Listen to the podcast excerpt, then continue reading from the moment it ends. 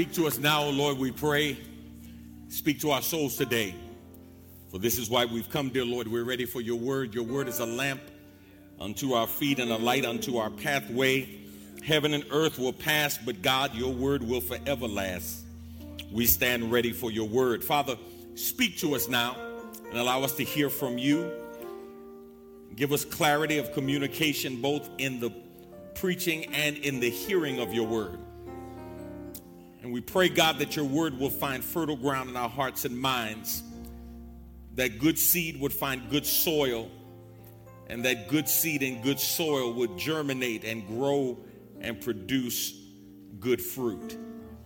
We ask your blessings now in Jesus' name. Amen.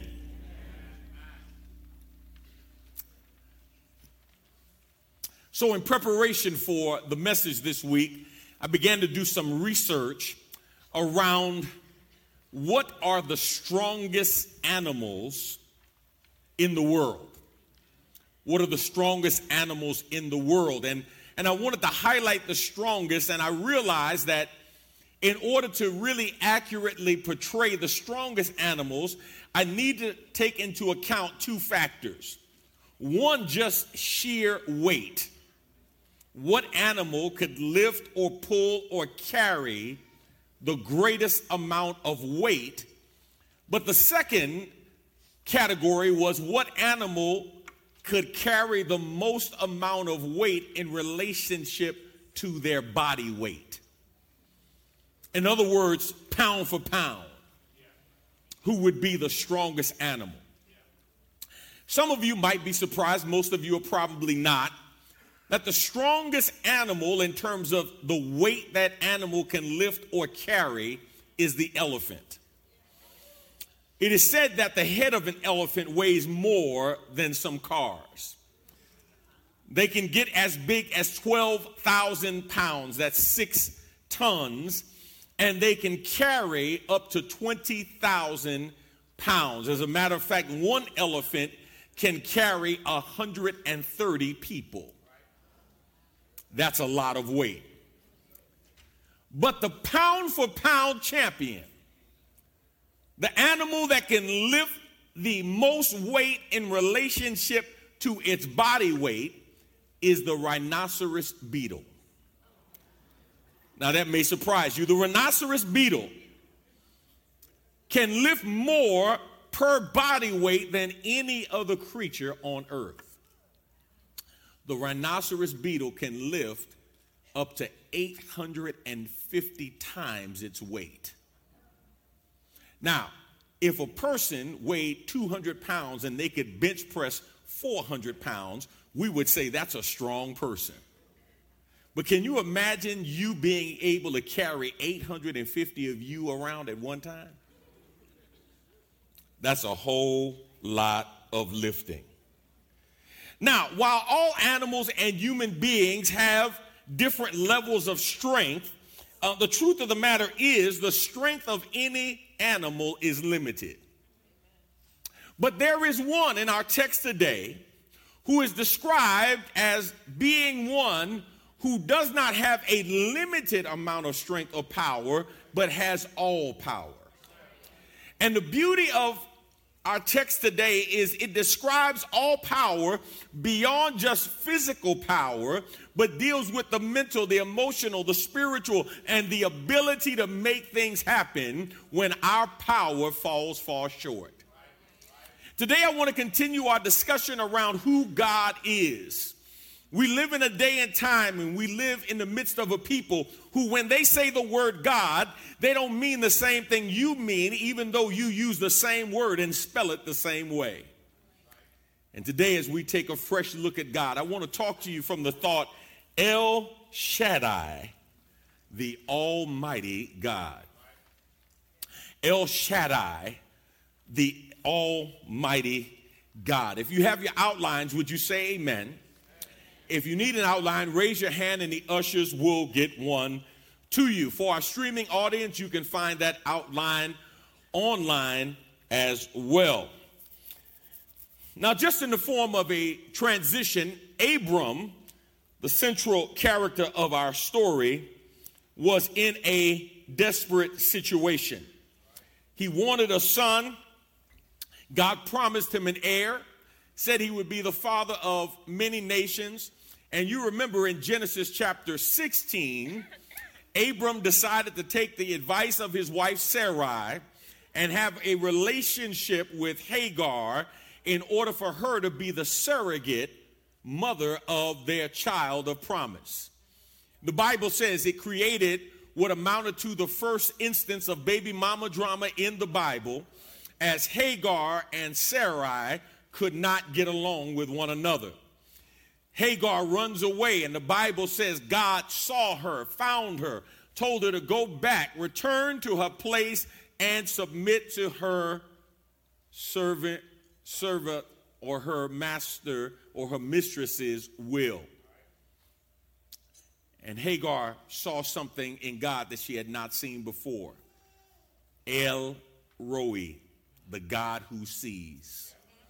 When we get to Genesis chapter 17 and 13 years have passed, Abraham, Sarai, and Hagar, Abram at this time, have learned to endure one another, if nothing else.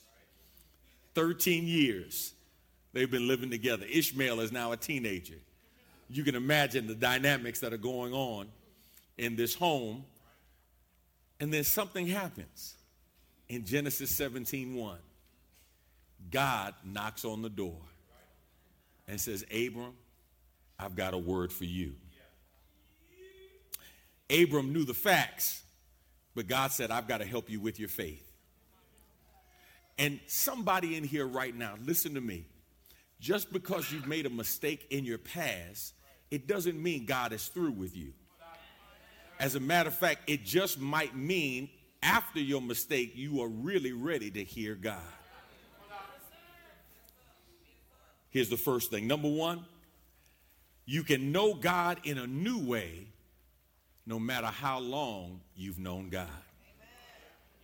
You can know God in a new way no matter how long you've known God.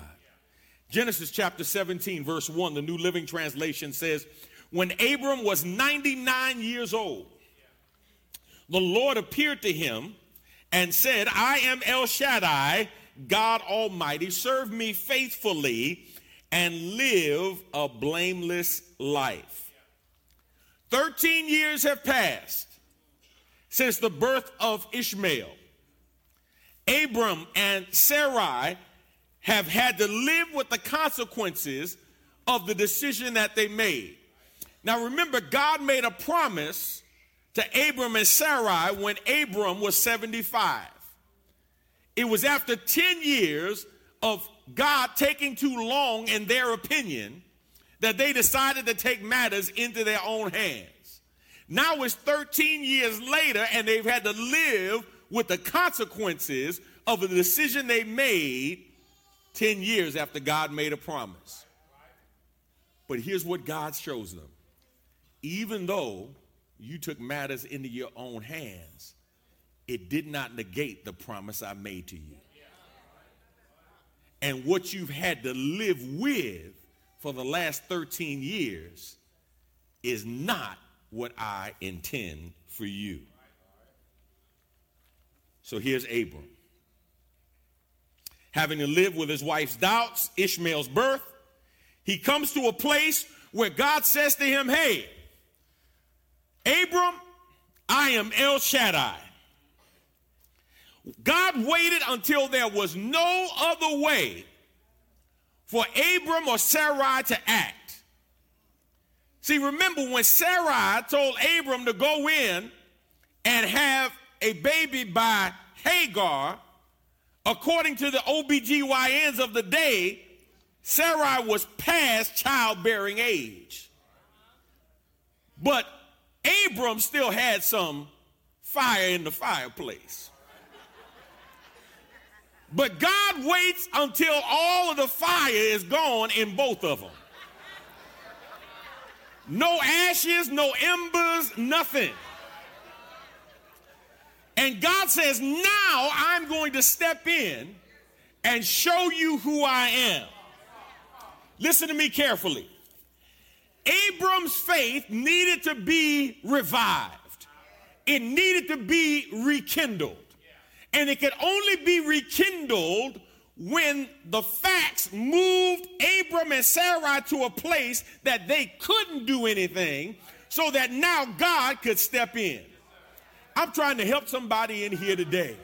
Because listen, too many times in life, God has to get us to a place where we stop believing He needs our help in order to do what He has promised to do. You, you, don't, you don't have to hear me today. I know I'm right about it. Do you know how many times we think we've got to help God?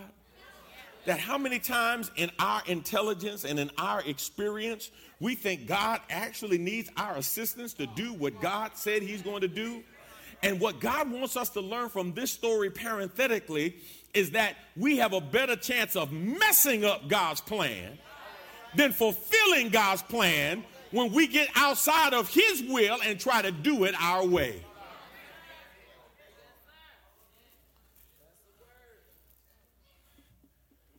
God says, It's time for you to wake up, Abram.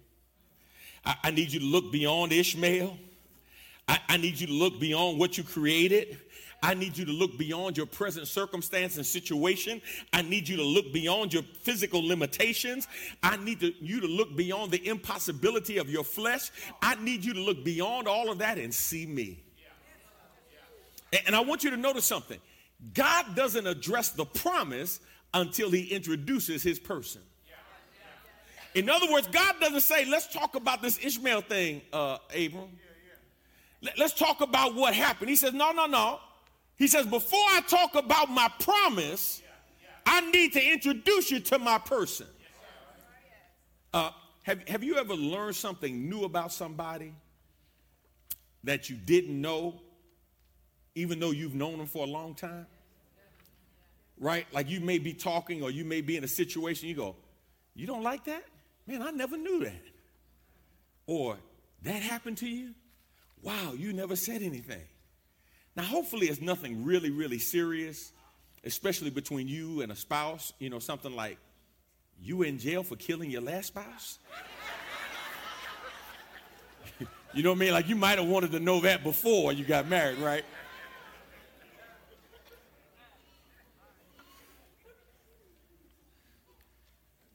God, God says, God says, listen, I need you to know who I am. And, and when you know who I am, I can rekindle your faith in the promise I made. He says, I'm El Shaddai. El Shaddai literally means the Almighty God, the God of all might. This name stresses both the power of God and the sufficiency of God. That He is not only able, but He can do whatever needs to be done. You may not be able to see it, you may not be able to figure it out, but because He is El Shaddai and He is the Almighty God, He is able to do beyond what you can think, ask, or imagine because of who He is. You say, I can't see it. Please don't let your limited perspective on life limit what God can do in your life. See, too many times in life, because we can't see it, we don't think God can do it. And God says, here's what I need you to do stop worrying about understanding and start worrying about obeying. Because when you learn how to obey God, you unleash power on your behalf that you can't understand. You go into the house and it's dark, you go for the light switch. You don't understand all of the theories of electricity currents, how the power plant works, how it produces power, how it gets to your house. And you're not going to sit in the dark until you understand it.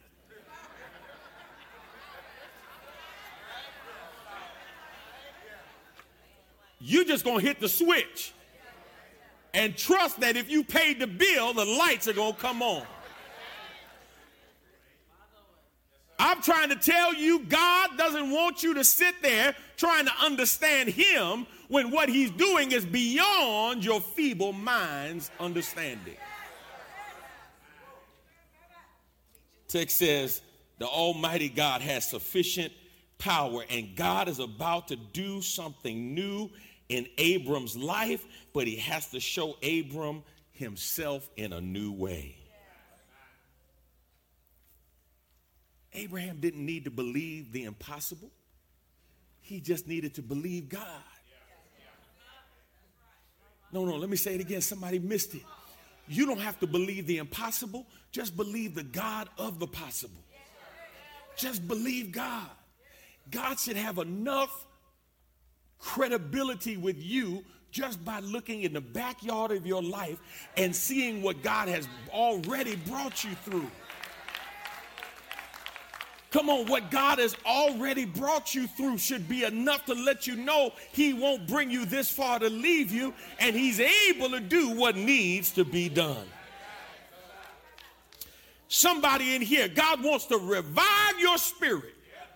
He wants to arouse your faith. He, he wants to get you believing in the miraculous, wonder working power of God again. Doubt has beat you down, time has beat you down, naysayers have beat you down. And you are focusing so much on what you're going through, you have failed to keep your eyes on God.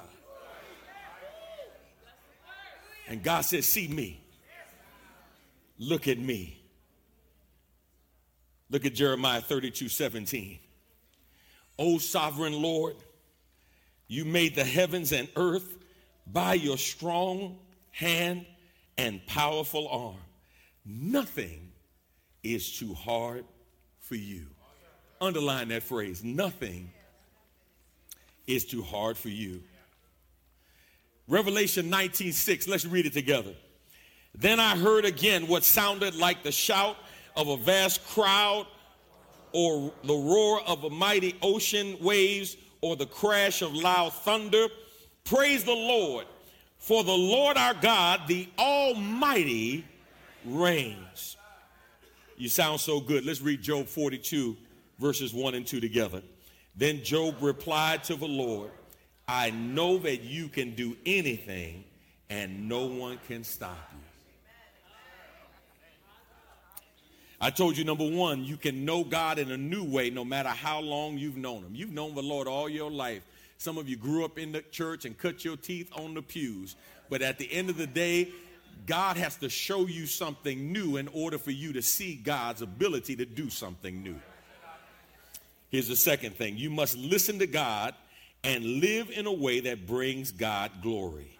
You must listen to God and live in a way that brings God glory. Look at what he says. And when Abram was 90 years old and nine, the Lord appeared to Abram and said unto him, I am the Almighty God. Walk before me and be thou perfect.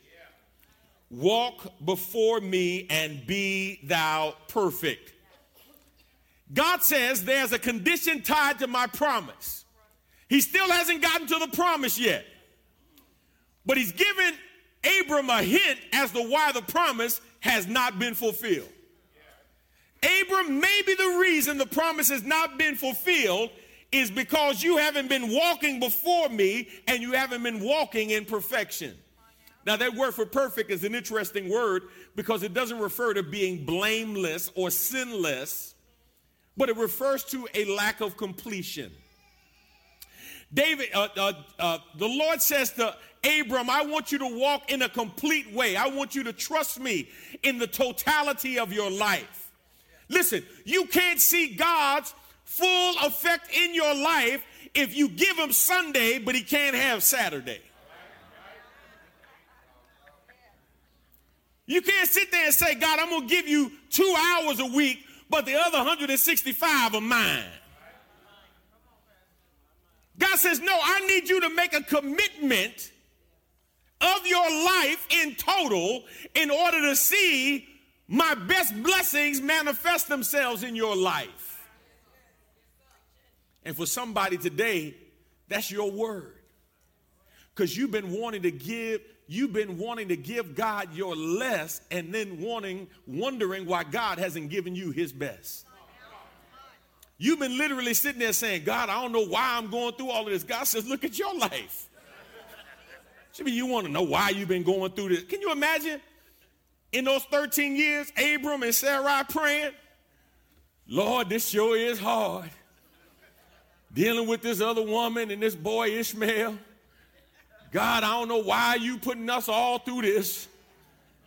Lord, nobody knows the trouble I've seen. Nobody knows my sorrow. And God's looking at them going, But you did it. You did it. You're the ones that put yourself in that position. Look at what he says. Look at A. You must serve God faithfully. He says, I am the Almighty God, walk before me. The idea of walk is literally to live your life as if you are knowledgeable that I am watching you. Right? Listen, there are certain people when they are around, you change how you live. Uh, you know, you, you cuss and fuss, but if your mama walk in, you kind of change that tune a little bit, you know, hopefully, you know, hopefully.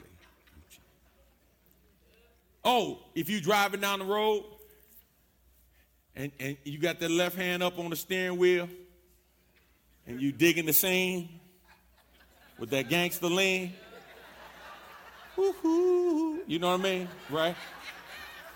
And you see the squad car pull up behind you, you quickly shift to a 10-2 position, head straight ahead, checking that speedometer, and hoping those lights don't go off. Come on, somebody go with me. You know what I'm talking about.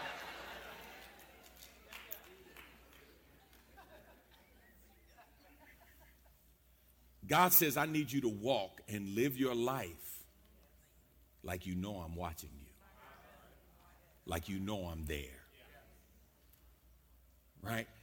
How would your life change, or how should your life change if you were living in full knowledge that God is watching you and God is with you. He says, serve God faithfully, live step by step in the presence of God, moment by moment, live in fellowship with God.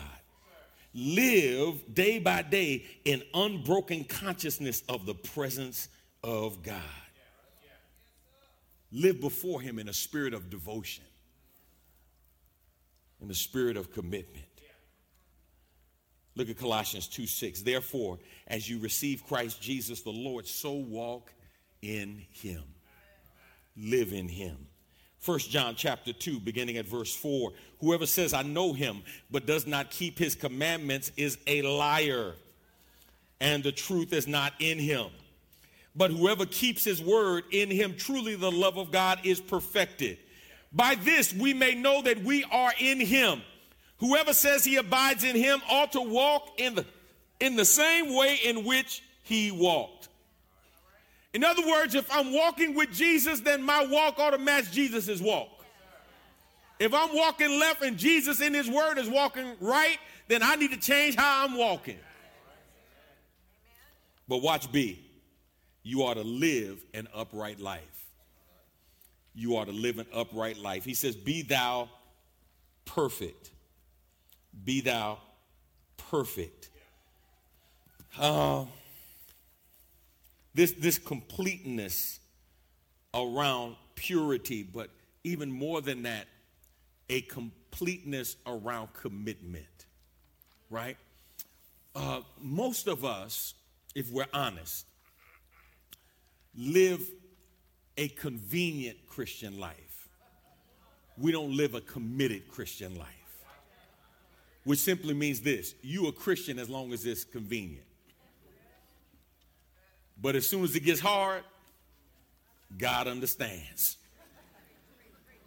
Right? If it's easy to be a Christian, listen, if everybody is treating me the way I want to be treated, then it's easy to be a Christian.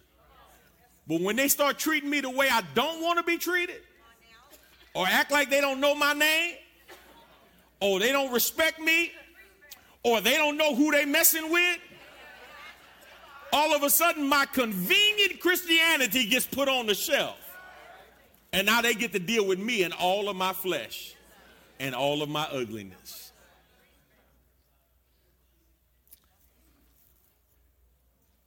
God says to Abram, I need you to be perfect. I need you to be sound. I need you to be complete. I need you to be without lack or failure whatsoever. I need you to walk blamelessly. I need you to follow me, Abram.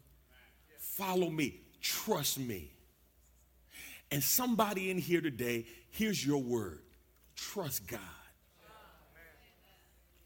How much longer do you have to try to do it your way until you come to a place where you finally say, I give up, and God, let's do it your way? I want you to think about this. For 23 years, Abram lived with a decision to not wait on God and not do it God's way. How much longer do you have to live with? Your decision until you decide to do it God's way. Look at 1 Peter chapter 1, beginning at verse 14. As obedient children, do not be conformed to the passions of your former ignorance, but as he who called you is holy, you also be holy in all your conduct. Since it is written, You shall be holy, for I am holy. Colossians 4:12. Let's read it together. Epaphras, a member of your own fellowship and a servant of Christ Jesus, sends you his greetings. He always prays earnestly for you asking God to make you strong and perfect, fully confident that you are following the whole will of God. Listen to me carefully. When you get to a place, when your flesh gets weak, your body gets tired, your mind gets troubled, and you are questioning God and what God is trying to do,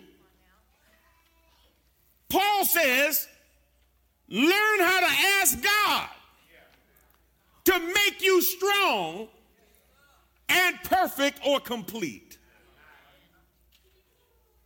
Like when you are weak and you start thinking about making those decisions and doing what you know you shouldn't do and going where you know you shouldn't go and saying what you know you shouldn't say and thinking what you know you shouldn't think Paul says you have an out. Pray for God to make you strong. Can I tell you? I, I got to tell you this, and I'm going to let you go. We'll finish this next week. I got to tell you this. When Sarai told Abram, go sleep with Hagar and have a baby, do you think Abram stopped to pray about that?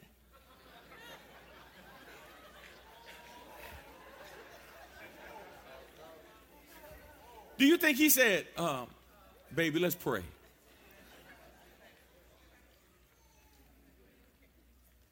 Do you think she prayed before she told her husband that?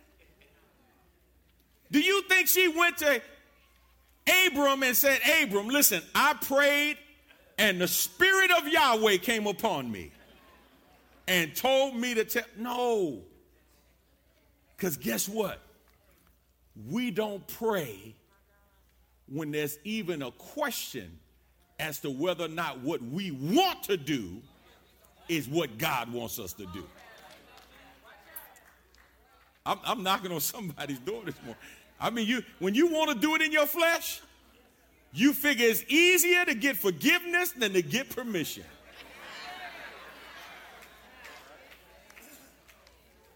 Well, it must be from God because I, I mean, who would put that in my mind?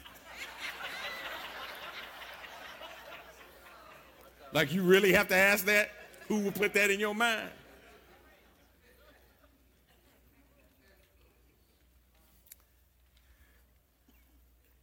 God says, Abram, before you can even receive what I'm going to do, you've got to know who I am and you've got to live in the way that I want you to live. Now, I'm going to give you a little preview for next week. Abram still thought Ishmael was the child of promise. he didn't even realize that God was speaking to his situation and that a blessing was on the way. And for somebody in here, you may not realize that the blessing is on the way. But here's what I want to encourage you to do stop for a moment and say, Lord, you know what? I've been fighting this thing a long time. Some of y'all been fighting a long time. And, and the truth of the matter is, you're tired, you're worn out, and you're worn down, and you move more now in your flesh than you do by faith. And God says, Let me renew your faith, let me revive your spirit, and let me help you understand that I am El Shaddai. I am God Almighty. And when you can't, I can. Yeah. Let's pray. Father, we thank you and bless you for today. We pray now that all that we say and all that we do and have done and said has been pleasing in your sight. Help somebody today, God, who, who needs to hear from you to receive what you have to say. That we might move from our present place wherever we are spiritually, emotionally, mentally, or physically, and get to the place you want us to be. And that's to see the full manifestation of your power in our lives. It's in Jesus' name we pray. Amen. Everyone who can, everyone who will, if you stand on your feet wherever you are. As the praise team comes quickly, I want to ask you a question. Do you need Jesus Christ in your life?